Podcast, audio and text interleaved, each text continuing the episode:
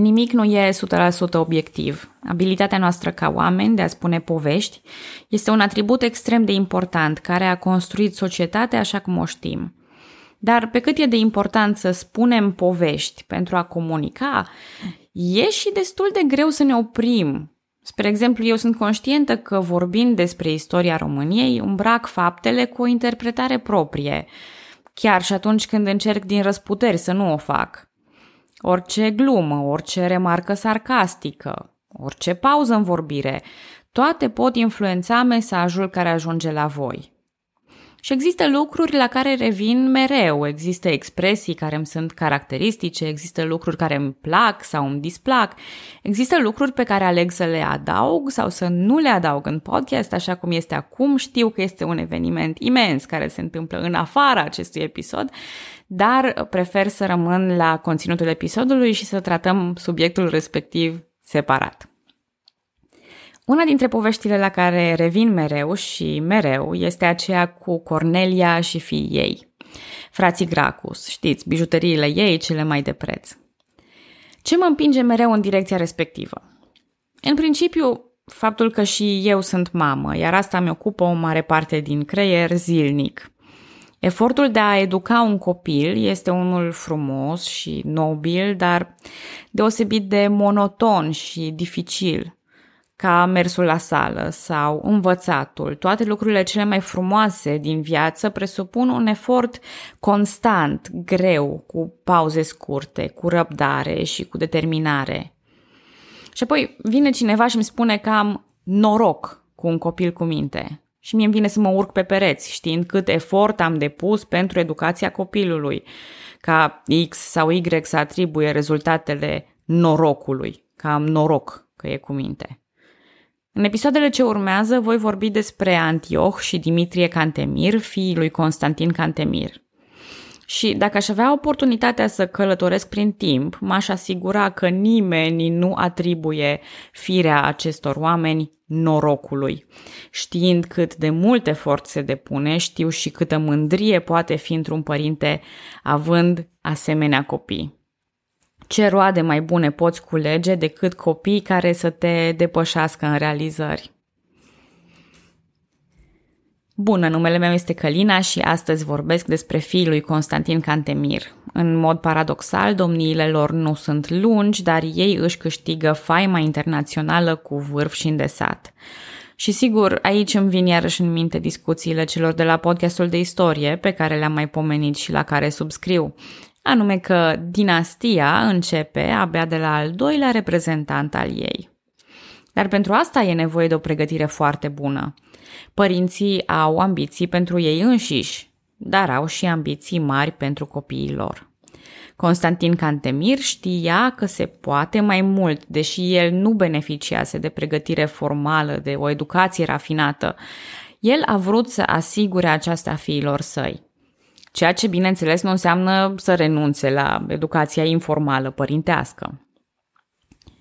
Dimitrie Cantemir va scrie mai târziu, cei drept și influențat de opiniile contemporanilor săi, că la vârsta copilăriei se deprind lucrurile de bază. După părerea lui, atunci trebuia începută și concentrată educația. Așadar, el e recunoscător și admite importanța pregătirii primite, al cărei autor moral a fost tatăl său. Antioh Cantemir s-a născut în 1670. Dimitrie s-a născut 3 ani mai târziu, la 26 octombrie 1673, în ziua cu Sfântul Dumitru, de unde și numele.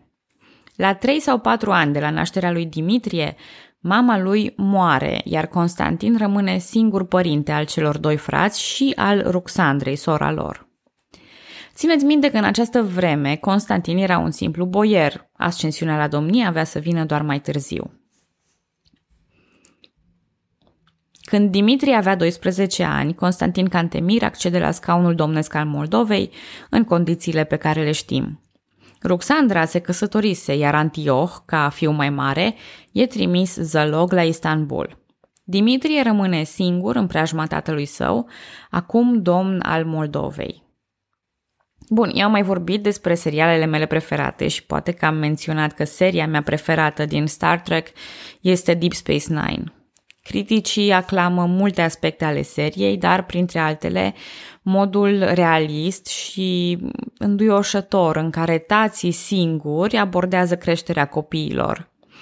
Atât Benjamin Sisko, tatălui Jake, cât și Rom, tatălui Nog, sunt tați singuri, care își sprijină copiii enorm, construind o relație solidă și renunțând la multe prejudecăți de-a lungul timpului.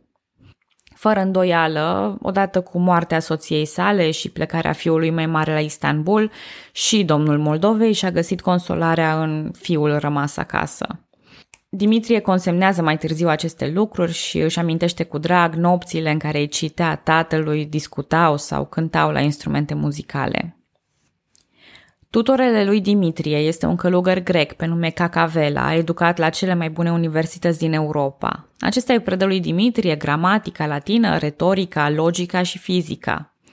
Sub îndrumarea lui Cacavela, Dimitrie capătă și o afinitate pentru teologie și filozofia morală a ortodoxiei în special. Zvonurile spun că acest călugăr se pricepea chiar și la ocultism, dar nu vreau să intrăm în discuții pe stilul Nostradamus. Cert este că educația lui Dimitrie Cantemir este una care acoperă multe domenii, iar aceasta își va spune cuvântul de-a lungul întregii sale vieți. În 1688, frații sunt schimbați între ei. Dimitrie pleacă zălog la Înalta Poartă, iar Antioh revine la Iași. După 3 ani, iarăși se vor schimba. Nu se știe exact de ce au făcut aceste schimbări, poate pentru a da acces ambilor băieți la atmosfera din Iași și la cea din Istanbul. Nu se știe, în cazul succesiunii să fie pregătiți. Constantin Cantemir se dezice de favoritism. Și totuși, când Dimitrie are 20 de ani, el e la Iași, iar tatălui moare. Ce va alege Constantin, lăsând cu limbă de moarte divanului? Să-și cheme fiul cel mai mare de la Istanbul sau să-l lase succesor pe fiul mai mic? Avantajul lui Dimitrie era acela de a fi deja prezent acolo. Dacă e să dăm crezare faptului că nu exista un favoritism între cei doi frați, atunci alegerea lui Dimitrie ca domn a fost făcută doar din rațiuni practice. Boierii sperau să forțeze mâna otomanilor, punându-i oarecum în fața faptului împlinit. Ion Neculce relatează că boierii l-au cerut ca domn pe Dimitrie. Citez. Să rădic pe Dumitraș Cobei Zădeaua, ficiorului Cantemir Vodă, în locul lui tătâne său. Am încheiat citatul. Da, e ironic să vorbesc tocmai în acest episod, în care vorbim despre copii buni, să vorbesc despre cuvântul Beizadea. Astăzi termenul are conotațiile negative și se referă la băieții de bani gata, dar Beizade, ceea ce înseamnă fiu de bei, adică fiu de prinț, e pur și simplu denumirea pentru fiul de domn care e potențialul moștenitor. Practic, ceea ce e delfinul la francez e și Beizadeaua în țările române. În fine, schema cu Beizadeaua aproape că reușește. Un dregător turc se va pripi să-i pună un caftan, tânărul apucă să semneze câteva documente și domnește de facto 3 săptămâni. După care vine vestea de la Istanbul. Otomanii nu acceptă domnia lui. Ei l-au trimis cu un dregător pe domnul legitim Constantin Duca și cu același dregător, ca un joc stupid de a capra, varza și lupul, Dimitrie se întoarce la Istanbul, unde va locui pentru următorii ani. Acum, în cazul lui Dimitrie Cantemir, așa cum am făcut și cu Petru Cercel, e foarte mult de discutat în afara domniei. Așa că voi proceda în felul următor. Voi povesti ce se petrece în Moldova cu domnii, ca mai apoi să revin la exilul lui Dimitrie Cantemir. La finele episodului, cele două povești se vor întâlni din nou. În primul rând, dacă tot vorbim despre creșterea copiilor, vreau să vă amintesc cât e de toxic să compari copiii între ei. În această perioadă, Constantin Brâncoveanu, cu averea lui impresionantă și talentul de a scoate bani fără a falimenta țara, era răsfățatul absolut al otomanilor în țara românească. Dar în Moldova, nicio soluție nu pare satisfăcătoare. Practic, la fiecare nou domnitor, otomanii întreabă așa cum întreabă părinții toxici: tu de ce nu poți să fii ca fratele tău? Această atitudine duce la schimbări haotice, dar încerc să le explic cât mai bine, una câte una. Așadar, în urma antipatiei dintre Brâncoveanu și familia Cantemir, în 1693 urcă pe scaunul domnesc al Moldovei Constantin Duca, fiul lui Gheorghe Duca și, mai nou, ginerele lui Brâncoveanu. Duca era sprijinit de creditori greci și, în ciuda recomandărilor înalte, nu era capabil de o administrație comparabilă cu cea din țara românească. Soluția obișnuită în astfel de cazuri, impozitele noi. De exemplu, el introduce văcăritul, o taxă pe cap de vită.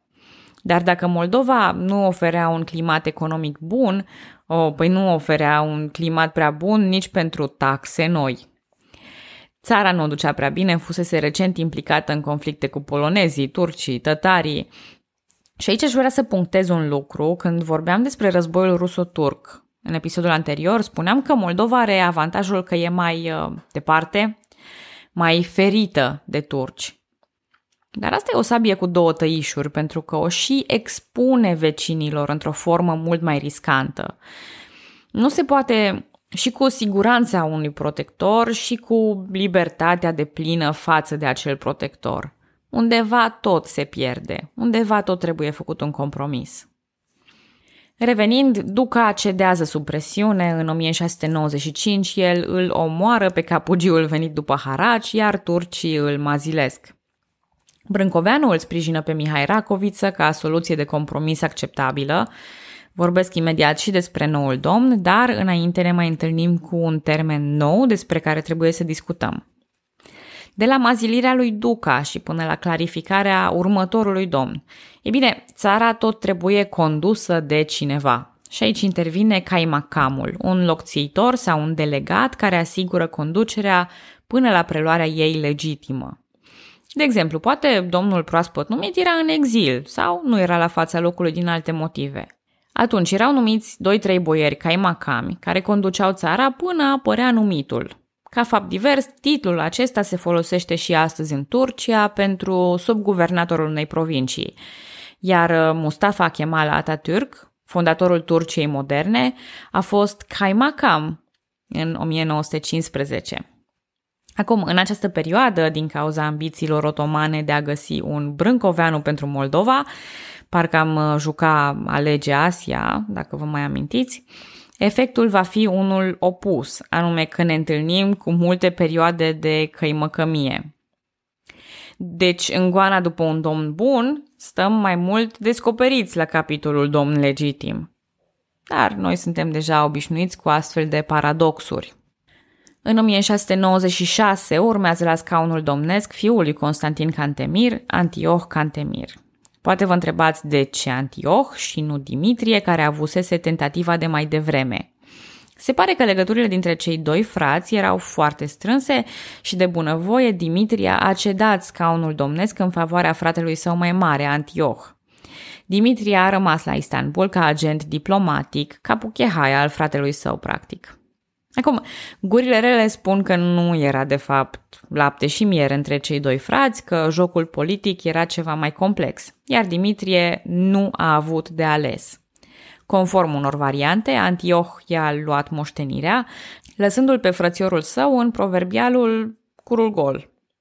Cu sau fără avuții sau opțiuni, cert este că Dimitrie face un pas în spate. Antioh Cantemir era, după descrierile care ne parvin, un om dintr-o bucată, un bun ostaș, echilibrat și drept. Nu era lacom, era mai tăios și mai direct decât fratele lui. Pasionat de vânătoare, Antioh pare mult mai apropiat de portretul răposatului său tată, dacă stăm să ne gândim. Dar situația era alta, iar otomanii nu mai erau dispuși să accepte o domnie spartană, așa ca aceea lui Constantin Cantemir. Alături de lăcomia otomanilor, care vor tot mai mult și mai mult, intră în joc și Brâncoveanu, care încă ține râca față de familia Cantemir. Brâncoveanu îl sprijină pe Mihai Racoviță, iar Antioh Cantemir e mazilit. Timp de aproape 4 luni până la sosirea noului domn, Moldova a fost iarăși sub căimăcămie. Și, pe cât aș vrea să spun altfel, va mai fi de câteva ori până terminăm episodul. Cu privire la alegerea lui Mihai Racoviță, el prezenta unele avantaje, anume că e rudă cu familia Cantacuzino, dar e și ginerele lui Constantin Cantemir prin căsătoria cu fiica lui Safta. Racoviță e un soi de soluție de compromis aflat la intersecția unică și spectaculoasă între oamenii pe care îi suportă Brâncoveanu și oamenii pe care îi suportă familia Cantemir. Va domni timp de 1 an și jumătate. În acest timp, Antioh îl va lucra pentru a-și recăpăta tronul, reușind în cele din urmă. În a doua domnie, Antioh Cantemir va înființa Academia Domnească de la Iași ca o continuare simbolică a Academiei Vasiliene de sub Vasile Lupu. Sub Grigore al III-lea Ghica, această instituție va fi modernizată pentru a concura cu marile universități europene.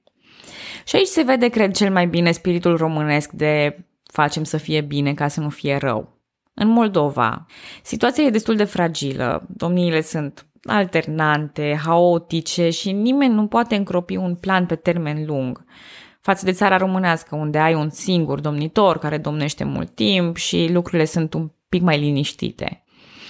Dar totuși se mișcă ceva, cineva tot se descurcă să urmeze tendințele europene, cineva tot mai pune câte o piatră, cineva tot mai face câte ceva. Domnii aceștia, deși în tranșe scurte și schimbători, au o atitudine constructivă și asertivă care pe termen lung va funcționa.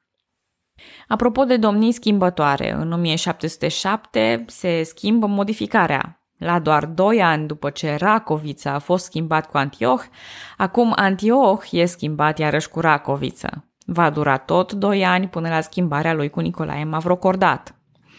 Apropo, nici nu am spus de toate căimăcămiile de pe parcurs. Dar mie toată situația îmi dă un deja vu de zile mari. Domnii de 2-3 ani, pretenții maxime ale otomanilor, rivalitate între pretendenți, care e întreținută și folosită pe deplin în avantajul turcilor. Parcă s-a mai întâmplat. Înainte de Mihai Viteazul. Iar atunci otomanii s-au trezit în fața unei mari crize. Pasul corect pentru ei era să nu lase să se întâmple același lucru. Un om de încredere, dincolo de orice dubiu, trebuia pus la conducerea Moldovei. Păi uite, noul domn, Nicolae Mavrocordat, e considerat de mulți a fi primul fanariot. Dar lucrurile sunt ceva mai nuanțate în cazul lui. Încă nu s-a întâmplat acel bang despre care vorbeam că va aduce domniile fanariote. În general, Mavrocordat e considerat realmente fanariot doar de la a doua domnie încolo. Acum nu anticipăm că vine și timpul lui Mavrocordat. Momentan, lucrurile merg prost sub conducerea lui. Nu știu la ce v-ați așteptat altceva. Boierii sunt nemulțumiți constant. Îl resping pe Nicolae Mavrocordat ca pe un corp străin. Îl părăsc, îl antagonizează. Regele Suediei îl sapă și el pe Nicolae Mavrocordat. Moldova ajunge iarăși la căimăcămie. Suntem în noiembrie 1710, războiul ruso-turc e aproape, otomanii și-au epuizat aproape toate variantele. Această conjunctură unică de evenimente îl aduce pe scaunul domnesc al Moldovei pe Dimitrie Cantemir. Dar acest Dimitrie Cantemir nu mai e puștiul de 20 de ani pe care l-am lăsat la Istanbul. Trecuseră 17 ani de la prima lui tentativă la domnie, atunci când otomanii au refuzat să-l aprobe. Dimitrie plecase în exil ca un tânăr necopt, dar nu a stat degeaba la Istanbul. În tot acest timp, prin toate aceste schimbări la scaunul domnesc de acasă, Dimitrie a învățat, a creat și a așteptat. Discuția poate începe de la un portret aflat la Muzeul de Arte din Rouen, Franța. În acest portret e înfățișat un tânăr care poartă atât peruca franceză înfoiată, cât și un turban otoman așezat deasupra perucii. Cine e acest tânăr? În mod evident, un personaj influențat de cultura occidentală și de cea orientală. Un locuitor înstărit din Istanbul, posibil Dimitrie Cantemir. În perioada interbelică, Nicolae Iorga l-a identificat pe Dimitrie Cantemir ca subiect al operei, dar adevărul este că nu putem fi siguri. Cert este că Dimitrie a trăit pe viu acest amestec unic de culturi, ceea ce l-a format ca om politic și cărturar. Mi se pare prilejul potrivit să vorbesc despre viața în exil, la modul general. Deși am atins un pic subiectul, spunând că domnii maziliți sau capuchehaiele locuiau la Istanbul, poate nu am dat destule detalii. Așadar, Dimitrie Cantemir este un bun studiu de caz. Viața continuă în exil, așa cum se desfășoară și în țara natală. În 1700, Dimitrie Cantemir se căsătorește cu Cassandra Cantacuzino. Afacerea se încheie împotriva voinței lui Constantin Brâncoveanu, care astfel pierde capital politic prin apropierea familiei Cantacuzino de rivalii săi cantemirești. Acum, sigur că asta este o căsătorie bună, Cassandra e bogată, are un pedigree distins prin înrudirea bizantină. Este tot ceea ce are nevoie Dimitrie din motive pragmatice pentru a reveni cândva pe scaunul domnesc. Ei vor avea un fiu pe nume Antioh, pe care istoricii îl vor numi după grafia latină Antiochus, ca să-l deosebească de unchiul său. Ori iată că, dincolo de motivele pragmatice pentru această căsătorie, stă mărturia lui Antiochus, care spune că tatăl său o iubea pe mama sa la nebunie. Uite, o poveste de dragoste în exil. Dimitrie Cantemir și-a făcut studiile la Academia Patriarhiei Ecumenice, o instituție destinată copiilor elitelor ortodoxe. După cum am mai spus, când otomanii au cucerit Constantinopolul, au cruțat viețile ortodoxilor. Aceștia s-au supus unor noi reguli, dar au aterizat pe cât posibil în picioare. Cartiere întregi, precum Fanarul, erau destinate acestor elite ortodoxe, care prin utilitatea lor politică, financiară și pragmatică au păstrat un nivel de trai mai mult decât confortabil. Reprezentanții acestei elite sunt chiar angrenați în conducerea imperiului, în misiuni diplomatice și puși în diverse funcții înalte. În curând, chiar și pe scaunele domnești ale Moldovei și țării românești. Dar nu anticipăm. Am adus în discuție această comunitate ca să arăt că Dimitrie nu era total pierdut printre străini, ci avea niște lianți culturali puternici. Ba chiar rivaliza cu Nicolae Mavrocordat în realizări academice, dorind să se arate potrivit sau mai potrivit pentru funcția de domn. Pe lângă pregătirea în domeniul cultelor religioase, a literaturii, a muzicii și a religiei islamice, Dimitrie Cantemir a învățat aici și limbile orientale, turca, persana și araba. Apropo, el va cunoaște în total 11 limbi, ceea ce e foarte impresionant. În afara perioadelor de studiu, Dimitrie Cantemir își petrecea timpul alături de diplomații europeni. Vă amintiți că Imperiul Otoman, pentru a-și arăta superioritatea, nu avea trimiși diplomatici permanenți la curțile europene, dar primea ambasadori permanenți la Istanbul. Dacă vreți, e echivalentul în epocă a lui "Lasă că te caut eu". În special în cartierul Galata erau stabiliți mai mulți diplomați europeni, printre care și Dimitrie, mai întâi ca reprezentant al tatălui său, iar apoi ca reprezentant al fratelui său. Nu e de mirare că diplomații străini ocupă un loc central în amintirile lui Dimitrie de la Istanbul, el vorbind despre discuțiile cu englezul William Padgett, olandezul Collier, citez legăturile neîntrerupte cu francezii, am încheiat citatul, sau cu ambasadorul Rusiei, Piotr Tolstoi. Ca o mică răutate, vreau să menționez și caracterul oarecum unilateral al acestor discuții. Memoriile străinilor nu conțin prea multe detalii despre Dimitrie, ceea ce îi face pe unii istorici să presupună că moldoveanul nostru a mai și exagerat sau umflat câteva adevăruri. Dar asta, la fel ca altele, nu vom putea ști niciodată. Dacă tot suntem la subiectul umflat și exagerat, țin să mai precizez ceva umflat și exagerat. Poate că în înțelegerea pripită pe care o avem despre istoria noastră nu separăm lucrurile. Știm despre Dimitrie Cantemir că a fost o mare personalitate și un mare domn al Moldovei, dar timpul său pe scaunul domnesc a fost de fapt foarte scurt. El s-a remarcat mai mult în exil, la Istanbul și mai apoi în Rusia, unde a scris foarte mult și s-a afirmat ca om de cultură. Noi cumva, când ne gândim la importanța lui istorică, poate ne imaginăm o domnie lungă și impresionantă. Dar pe câte cărți au tipărit al de Vasile Lupu și Constantin Brâncoveanu, Dimitrie Cantemir nu a avut timp să poruncească nicio tipăritură. În schimb, a scris el. Și-a scris. Începând din această perioadă a exilului la Istanbul, Dimitrie Cantemir a scris mult și divers. Prima lui carte, Divanul sau Gâlceava Înțeleptului cu lumea, a scris-o în limba română. Și interesant că în spațiul românesc se publicaseră multe coduri de legi, texte bisericești și așa mai departe, dar Divanul e o carte diferită. E scrisă sub forma unui dialog între înțelept, care cere moralitatea perfectă, și lumea înconjurătoare, care îl contrazice și îl temperează. Sub această formă, Dimitrie Cantemir se exprimă critic asupra dogmelor morale și creștine, lăsând loc de interpretare și înțelegere față de moralitatea de tip alb-negru expusă în general în acea perioadă pe teritoriile țărilor române. Divanul era fundamental altfel. Odată cu Dimitrie Cantemir, e greu să mai justificăm că n-am fi în epoca modernă. Pentru scrierile filozofice, el a ales să scrie în limba latină, care se potrivea mai bine subiectului. Dar se pare că avea și un manuscris în care încerca să facă o compilație a termenilor, încercând traduceri în limba română. În același timp, a pregătit un tratat de muzică în limba turcă.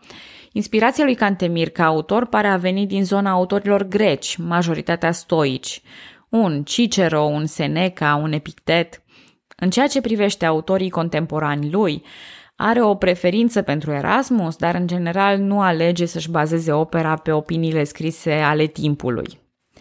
În romanul Istoria ieroglifică, scris la Istanbul, dar publicat mult mai târziu, revine la limba română. Lucrarea vorbește despre fapte reale ale puterii politice, deghizate destul de transparent în evenimente din lumea animalelor. De exemplu, este un conclav al animalelor care seamănă cu o conferință la nivel înalt.